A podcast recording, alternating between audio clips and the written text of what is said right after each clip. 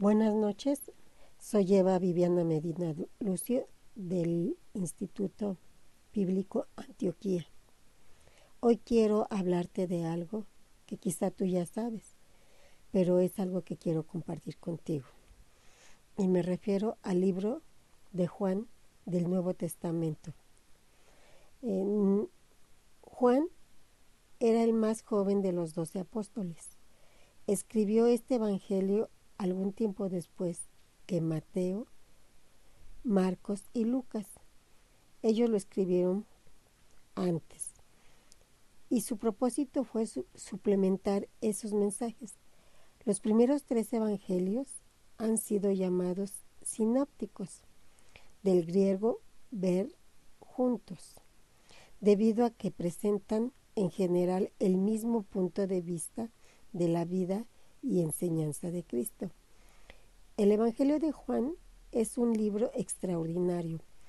Trata de los asuntos más profundos de la vida, usando un estilo directo y simple. Juan presenta a Jesús como el Hijo de Dios y el unigénito del Padre. El versículo 16 del capítulo 3 ha sido llamado el corazón del Evangelio. Evangelio. Quizá muchas veces tú te has preguntado quién fue el autor de el libro de Juan. Pues déjame que te cuente que Juan fue el mismo autor, debido a sus vivencias, a lo que él estuvo día con día compartiendo al lado de nuestro Señor Jesús, él escribió sus vivencias. De los cuatro evangelios, nosotros conocemos que Juan siempre estuvo al lado de Jesucristo. El Evangelio de Juan es particular porque coincide hechos y palabras de Jesús que no son descritos en otros en los otros tres evangelios. Tiene acumulados testimonios para aprobar que Jesús es el Hijo de Dios, con el fin de que la persona que lo lea pueda creer que Jesús es el Mesías y por tanto recibir la vida eterna. Una de las cosas que tiene en particular el libro de Juan es extraordinariamente las vivencias, la cercanía, el amor que Juan tenía por nuestro Señor. Y exactamente al, al escribir este libro es para transmitir a los demás ese amor por Cristo. Nosotros leemos a veces los evangelios pero quizá no hemos encontrado las diferencias que hay entre la forma de escribir de los otros discípulos y la forma tan familiar y peculiar que tiene Juan. Él tiene otra otra forma de describir a nuestro Señor. Y yo creo que es algo extraordinario. Por eso nos deleitamos cuando leemos, de la forma tan especial cuando nos dice hijitos. Él nos habla con mucho amor porque nos está transmitiendo el amor que Cristo nos dio. Vamos a, a hacer una pausa para hablar del Instituto Bíblico Antioquía, en el cual nosotros te invitamos como alumnos para que vengas y compartas las vivencias de estudiar y conocer más a fondo lo que es la palabra. A veces eh, nos preguntamos muchas cosas, hay muchas interrogantes, pero es bueno que sepamos que hay un instituto en el cual podemos aprender no nada más los evangelios, sino muchas cosas más para que podamos crecer en conocimiento. En bueno, vamos a proseguir. Fíjate, te voy a dar datos curiosos que quizá no sabes, pero desde los tiempos de los padres de la iglesia se considera que Juan es el discípulo amado. Ajá.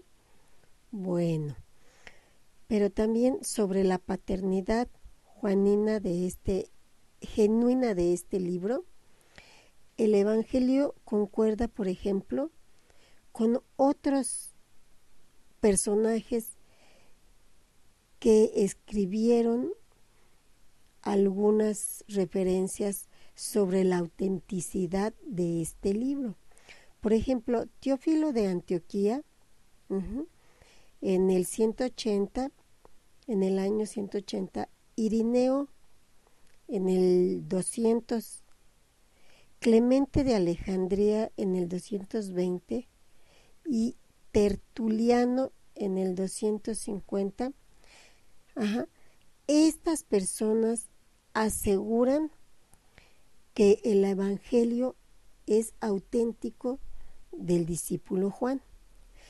Fíjate que ni siquiera Porfirio y Julián, que era un apóstata, objetaron la paternidad literaria de Juan, porque ellos reconocían, a pesar de sus, de sus inconformidades, digamos, eh, y de su enemistad de los cristianos, ellos también aceptaban que el autor del libro era Juan el apóstol. Apóstol. Continuamos con los datos curiosos. ¿Sabías que el Evangelio de Juan, él lo presenta con la máxima deidad de Cristo? y también fue escrito entre los años 85 y 90 por las siguientes razones. Número uno, es un complemento de los sinópticos, omite mucho de lo que ellos contienen y registra mucho de lo que ellos omiten. Amplía aquello en que ellos son concisos y viceversa. Número dos, demuestra gran madurez cristiana, lo que contrasta con la situación de la Iglesia en el periodo anterior. Número 3. No hay en, él referencia alguna, ni en forma anticipada, ni retrospectiva, a la caída de Jerusalén acaecida en el año 70, por lo que debe de haber sido escrito con toda seguridad un cierto número de años después de este hecho. Número 4. La fecha apuntada surge igualmente por datos que nos proporciona la arqueología. Interesante, ¿no crees?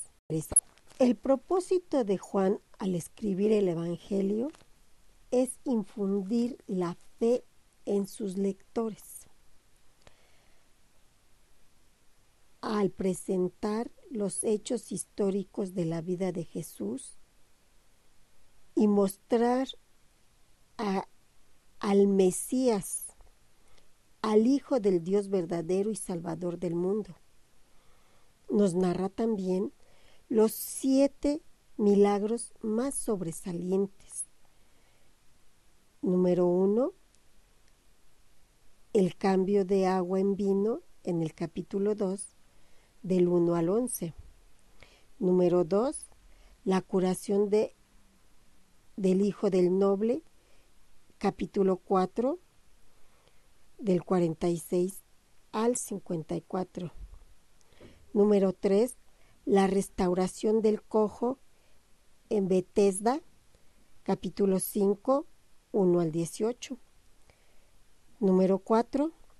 La alimentación de los cinco mil capítulo 6, 5 al 14. Número 5, la caminata sobre el agua, capítulo 6, 16 al 21. Número 6, la restauración de la vista del ciego, capítulo 9, 1 al 7. 7. La resurrección de Lázaro, capítulo 11 del 1 al 45. Sabemos que el número 7 es perfecto y lo comprobamos en las siete ocasiones en las que Jesús dio testimonio de su condición de Mesías. Número 1. Yo soy el pan de vida, capítulo 6, 35. Número 2. Yo soy la luz del mundo, capítulo 8, 12. Número 3. Yo soy la puerta, capítulo 10, 7. Número 4. Yo soy el buen pastor, capítulo 10, 11 al 14. Número 5. Yo soy la restauración y la vida, capítulo 11, 25. Número 6. Yo soy el camino, la verdad y la vida, capítulo 14, 6. 7. Yo soy la vida verdadera, capítulo 15, 1. Como podemos observar, Juan omite algunos hechos históricos que ya están registrados en los anteriores evangelios y se centra en otros datos sumamente interesantes, como el temprano ministerio de Cristo en Judea y Jerusalén, mientras que los sinópticos solo registran una visita a Jerusalén, Juan menciona cuatro. Pon atención. 1. Capítulo 2, 13 al 25. 2. Capítulo 5, 7 al 10. 3. Capítulo 10, 39. 4. Capítulo 12, 19. Pero también nos narra cómo tenía sus contactos, sus conversaciones privadas con personas individuales en el capítulo 3 del 1 al 21 y en el capítulo 4 del 1 al 26. Ajá. Su ministerio a los discípulos, por ejemplo, Juan complementa y aporta el lavamiento de pies a los discípulos en la última cena. También en el Evangelio, Juan escribe para conducir a los lectores a la fe en Cristo. Y lo vemos en el capítulo 20 del 30 al 31. La epístola primera de Juan fue escrita para confirmar a los creyentes en su fe. Primera de Juan 5:13. El Evangelio de Juan presenta el ministerio de Jesús de Nazaret en la tierra. Apocalipsis presenta el ministerio de Jesús exaltado en los cielos. Entonces, vemos cómo hay una gran diferencia entre los sinópticos y el libro de Juan. Mira, hoy vamos a ver las palabras claves que utiliza dentro del Evangelio. Y son estas. Creer, vida, señal, señales, juzgar, juicio, condenar, condenación, testimonio, testificar, verdad, verdadero, veraz, verdaderamente, rey y reino. Estas son las palabras claves dentro del libro de Juan. Pero también tenemos personas a recordar, como lo es Felipe el apóstol. Hecho clave, el apóstol llevó a Natanael a Cristo. Cristo. Otras personas para recordar son Marta, hermana de Lázaro y de María, trabajaba mientras María escuchaba. María, hermana de Lázaro, escuchaba y enseña las enseñanzas de Cristo. María Magdalena, anteriormente endemoniada. Nicodemo acudió de noche a Cristo, habló con él acerca del nuevo nacimiento.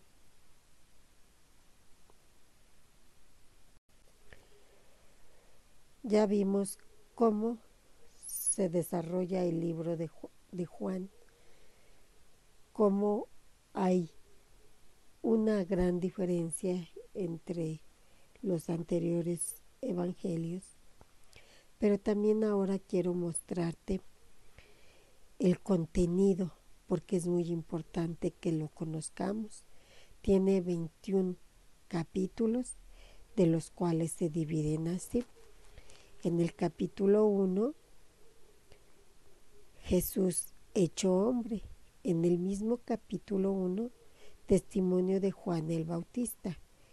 Y en el capítulo 1 también vemos los primeros discípulos de Jesús. Él los enseñó a ser pescadores de hombres. En el capítulo 2 nos habla de Jesús purificando el templo. En el capítulo 3, Jesús y Juan el Bautista. En el capítulo 4, Jesús en Samaria. En el mismo capítulo 4, regreso a Galilea. En el capítulo 5, Jesús sana al hijo de un noble. En el capítulo 6, la multitud es alimentada. En el mismo 6, Jesús anda sobre las aguas. En el capítulo 7, la mujer adúltera.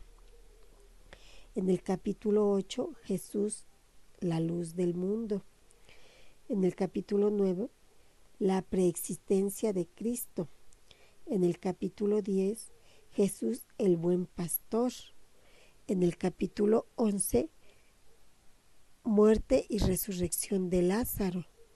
En el capítulo 12, la entrada a Jerusalén. En el capítulo 13, Jesús lava los pies. En el capítulo 14, Jesús, el camino al Padre. En el capítulo 15, Jesús, la vid verdadera. En el capítulo 16, yo he vencido al mundo capítulo 17, la oración de Jesús. En el capítulo 18, Jesús es traicionado. En el capítulo 19, la crucifixión. En el capítulo 19, la sepultura. En el capítulo 20, la resurrección. Y en el capítulo 21, apacenta a mis ovejas. Es extraordinario todo el contenido de este libro para que nosotros aprendamos. Consejos prácticos para una lectura. Ten siempre a la mano una libreta para hacer anotaciones. Ten un lapicero, un color o un marcatextos para que todo lo que vayas tú leyendo, que, que te resulte interesante, que te agrade, que tú sientas este, que puedes compartir, anotes todo, todas esas, esas citas, esos mensajes. También otro, otro consejo práctico es que no, no leas en el momento en que vas a dormirte, cuando ya estás dentro de tu cama, porque eh, te va a vencer el sueño y no vas a poder entender eh, la lectura. Es recomendable que en una silla este, te sientes y empieces a leer este, para que tú vayas comprendiendo la lectura. Otro consejo práctico es que no haya otros distractores como es música o pláticas, que de preferencia sea en un lugar donde tú estés tranquilo, sin ruidos, para que te concentres y entiendas la palabra vas a leer.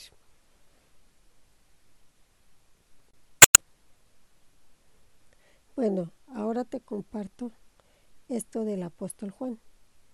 Por si no lo sabías, ahora ya te vas a enterar. Los demás apóstoles murieron martirizados y solo Juan murió de vejez. Su padre se llamaba Zebedeo. Eh, lo vemos en Mateo 4:21.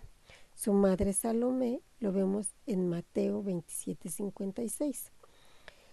La hermana de María era madre de Jesús. Esto lo vemos en, San Juan 19:25. Juan era el primo de Jesús, siendo más o menos de la misma edad. Juan era comerciante, más o menos acomodado. Era uno de los cinco socios de una empresa pesquera de importancia suficiente como para emplear trabajadores a sueldo.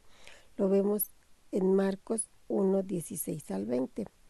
Además de su negocio de pesca en Capernaum, tenía casa propia en Jerusalén, Juan 19, 27, y era conocido del sumo sacerdote, Juan 18, 15, 16. Era discípulo de Juan Bautista, Juan 1, 35, 40. Por testimonio de Bautista, Juan se hizo luego discípulo de Jesús, Juan 1, 35, 51 uno de los primeros cinco discípulos de Jesús, y regresó con Jesús a Galilea. Juan 2, 2 al 11. Jesús le apodó Hijo del Trueno. Marcos 3:17, lo cual parece indicar que su carácter era un poco vehemente y violento. Pero luego él pudo dominar este carácter. Un incidente que hubo con él fue que él le prohibió al desconocido que usara el nombre de Jesús para echar fuera demonios. Esto lo vemos en Marcos 9:38. También podemos ver que él quiere pedir fuego del cielo sobre los samaritanos. Esto lo vemos en Lucas 9:54 son vislumbres interesantes de su temperamento. como la ves? Fue uno de los tres del círculo íntimo entre los discípulos y era reconocido como el más cercano a Jesús.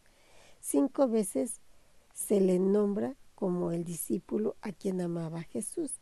En el libro de Juan lo vemos en el capítulo 12, 23, en el capítulo 19, 26, en el capítulo 20, verso 2, en el capítulo 21, del 7 al 20. Debe de haber sido un hombre de carácter poco común para atraer de esta manera las afecciones de Jesús.